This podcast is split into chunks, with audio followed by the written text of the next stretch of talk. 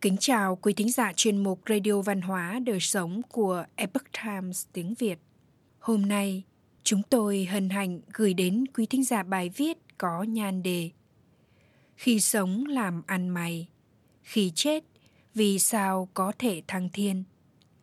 Bài viết do Lý Trương Trơn biên tập, Tiểu Minh chuyển ngữ. Phật gia tin vào nhân quả báo ứng người có đạo hiếu có thể được phúc báo thăng thiên. Thời triều thanh có hai câu chuyện, chính là ví dụ chứng minh. Huyện lệnh làm minh quan tiết lộ thiên cơ. Người phụ nữ ăn mày chi hiếu được thăng thiên. Ái tân giác là miên nghi, tự là bội khanh, là hậu duệ hoàng thất triều thanh. Ông đậu tiến sĩ vào năm Hàm Phong. Năm 1869 là năm đồng trị thứ 8. Ông được điều nhiệm chức bình bộ thị làng ở Thịnh Kinh, là thành phố Thẩm Dương ngày nay. Khi ở Thịnh Kinh, Miên Nghi mời Văn Tuyết Môn làm thầy dạy cho các con của mình. Khách và chủ sống chung với nhau mười phần hòa hợp. Lúc ấy, có vị huyện lệnh thường xuyên đến Thịnh Kinh làm việc. miền Nghi kết giao thần thiết với ông ta, cũng rất coi trọng ông ta. Bởi vậy, mỗi lần ông ta đến đều muốn mời cơm. Vị huyện lệnh này còn kiêm nhiệm làm quan âm phủ. Mỗi lần đến âm phủ làm việc đều phải mặc y phục chỉnh tề. Sau đó nằm lên giường nhiều thì ba ngày đêm, ngắn thì cũng phải vài giờ mới trở về. Khi có người tò mò hỏi chuyện ở âm phủ, ông đều từ chối trả lời, chỉ nói không thể tiết lộ. Một hôm, huyện lệnh lại đến thịnh kinh, đang cùng mấy người miên nghi văn tuyết môn chuẩn bị dùng bữa trưa. Thế nhưng khi ông vừa mới giở đũa, thì lập tức dừng lại. Hơn nữa, lập tức đứng dậy cáo từ, đồng thời lấy quan phục mặc vào đàng hoàng. Sau đó, tìm một gian phòng vào trong đó nằm xuống. Mọi người đều biết ông làm việc ở âm phủ, nên cũng không để ý lắm. Qua hơn một giờ đồng hồ, huyện lệnh từ trên giường ngồi dậy. Văn Tuyết Môn ngạc nhiên. Thấy tốc độ làm việc lần này của ông ấy nhanh như vậy. Huyện lệnh nói, Trước đây sự án đều là việc bí mật, không thể để dương gian biết được. Nhưng lần này thì khác, Là bởi vì có một vị nữ ăn mày cực kỳ hiếu thảo đã được thăng thiên. Âm phủ rất tôn kính cô ấy. Vì thế rất nhiều quan âm phủ đều đi đưa tiễn. Tôi cũng ở trong số đó. Chuyện này rất có tác dụng giáo hóa và khuyến thiện đối với người đời. Cho nên tôi mới nói cho các ông biết. Huyện lệnh nói cho mấy người miên nghi, văn tuyết môn biết. Người nữ ăn mày này lấy chồng năm 16 tuổi. Nhưng chưa được một năm thì trượng phu qua đời từ đó nàng thủ tiết phụng dưỡng mẹ chồng. Rất là cung kính. Về sau trong nhà ngày càng nghèo túng. Không thể không trở thành ăn mày. Nhưng tấm lòng hiếu thảo của nàng không thay đổi. Mấy chục năm cũng như một ngày đều hiếu kính mẹ chồng. Sau khi mẹ chồng qua đời, nàng nhờ vào khất thực để an táng mẹ chồng ngày lễ, ngày tết và ngày rỗ đều đến cúng mộ.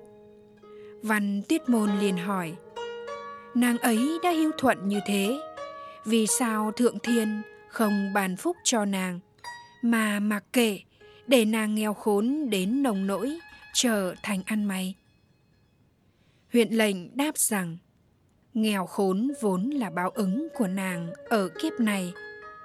Nàng ấy nhất định phải trả Hiện giờ nhân quả xấu đã hoàn trả xong, thì thiện quả kết thành vậy, cho nên được thăng thiên. Nếu như mọi người không tin, có thể phái người đến dưới gốc liễu, bên trong huyện nguyệt thành ở phía cửa nam, tìm thấy thi thể của nàng ấy. Huyện lệnh miêu tả kỹ càng y phục và vị trí của thi thể. Miên nghi lập tức phái người đến cửa nam xem xét quả nhiên, ở nơi đó, tìm được thi thể của một phụ nữ ăn mày.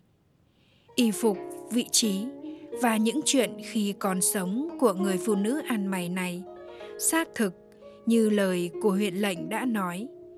Càng thần kỳ hơn là thời điểm nàng qua đời lại vừa đúng vào lúc giữa trưa.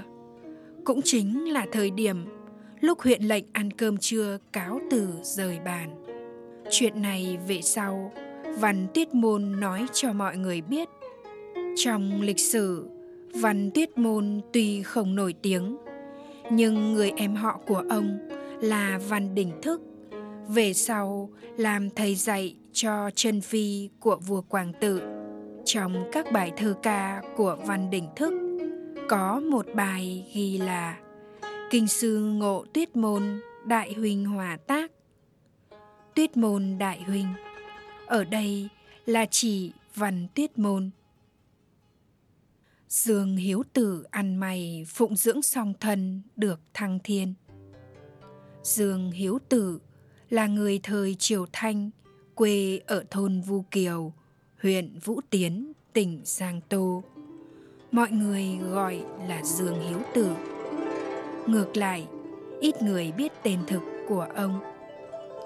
Nhà họ Dương rất nghèo túng. Cha mẹ của ông quanh năm bị bệnh nằm trên giường.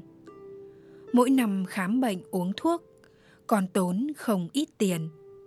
Bởi vì thực sự kiếm không ra tiền. Dương Hiếu Tử rơi vào đường cùng, chỉ đành nhẫn nhịn khuất nhục đi làm ăn mày.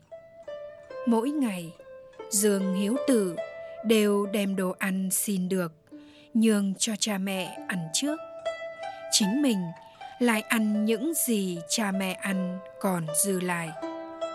Nếu như đồ ăn không đủ, tha rằng mình bị đói cũng để cha mẹ ăn no hơn nữa, mỗi lần dùng bữa, ông đều quỳ gối trước mặt cha mẹ, đem đồ ăn cùng kính mà nâng đến trước mặt họ vì để cha mẹ mắc bệnh lâu ngày, nằm trên giường được vui vẻ về mặt tinh thần. Dương hiếu tử đã tự biên soạn rất nhiều bài hát dân gian. Vừa hát vừa nhảy trước mặt cha mẹ, để cho cha mẹ vui vẻ, cười to. Qua hơn 10 năm, người trong vùng đều vì hành vi hiếu thuận của dương hiếu tử làm cho cảm động có một người phú hộ vì muốn giúp đỡ ông, dự định thuê ông làm người hầu ở trong nhà. Nhưng dương hiếu tử đã từ chối. Ông nói, cha mẹ của tôi quanh năm bị bệnh, nằm triển miên trên giường. Tôi mỗi ngày, ngoài việc đi ăn xin, sẽ phải ở nhà để hầu hạ thuốc men. Không thể rời xa một ngày tôi không có cách nào đến nhà ông để làm người ở được. Chỉ có thể cảm tạ ý tốt của ông vậy. Sau lần đó, ông vẫn giống như trước đây, ra ngoài ăn xin, có được chút tiền dư thì mời thầy xem bệnh cho cha mẹ. Về sau, cha mẹ của ông lần lượt qua đời. Dương hiếu tử đem số tiền ăn xin được, đi mua hai bộ quan tài. Lấy y phục của mình làm áo liệm. Còn mình tha rằng ăn mặc đơn bạc, trong gió rét lạnh đến run lầy bầy, cũng không hề tiếc.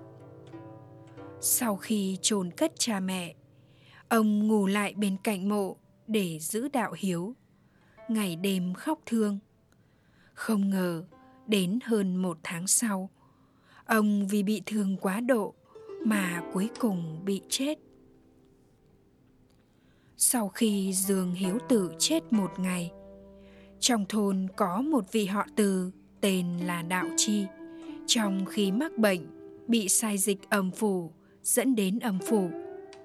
Ông nhìn thấy một vị quan âm phủ mặc áo bào tím hướng về Diêm Vương báo cáo rằng Dương Hiếu Tử đến rồi. Diêm Vương lập tức đứng dậy nghênh đón. Từ đạo trì nhìn kỹ một chút, thì ra người mà Diêm Vương nghênh đón chính là Dương Hiếu Tử mới vừa qua đời. Từ đạo trì nghe được Diêm Vương nói với Dương Hiếu Tử rằng đã ngương mộ hành vi hiếu thuận của ngươi từ lâu. Người đại thiện giống như ngươi vậy, địa phủ chúng tôi không dám khinh thường. Hiện giờ thiên đế có truyền lệnh, triệu người đi lên thiên đường. Vì giường thọ của từ đạo trì chữa hết, nên nhanh chóng tỉnh lại. Sau khi từ đạo trì tỉnh lại, mỗi lần gặp người khác, ông liền kể lại chuyện ở âm phủ, tận mắt mình nhìn thấy Diêm Vương tuyên bố Dương Hiếu Tử được thăng thiên. Dưới sự truyền bá rộng khắp của ông, người trong vùng đều biết Dương Hiếu Tử sau khi chết đã được phúc báo thăng thiên. Vậy có lẽ cũng là trời cao mượn miệng của từ đạo trì để nói cho thế nhân biết làm việc hiếu đắc phúc báo cũng như nguyên do vị huyện lệnh kiềm nhiệm làm quan âm phủ ở phần trên kia, tiết lộ chân cơ. Là vì chuyện này rất có tác dụng giáo hóa và khuyến thiện đối với người đời. Đúng vậy, làm người không thể không hiếu thuận đối với cha mẹ, đối với các bậc trường bối. Quý thính giả thân mến, chuyên mục radio văn hóa đời sống của epoch times tiếng việt đến đây là hết để đọc các bài viết khác của chúng tôi, quý vị có thể truy cập vào trang web e itviet com cảm ơn quý vị đã lắng nghe, quan tâm và đăng ký kênh.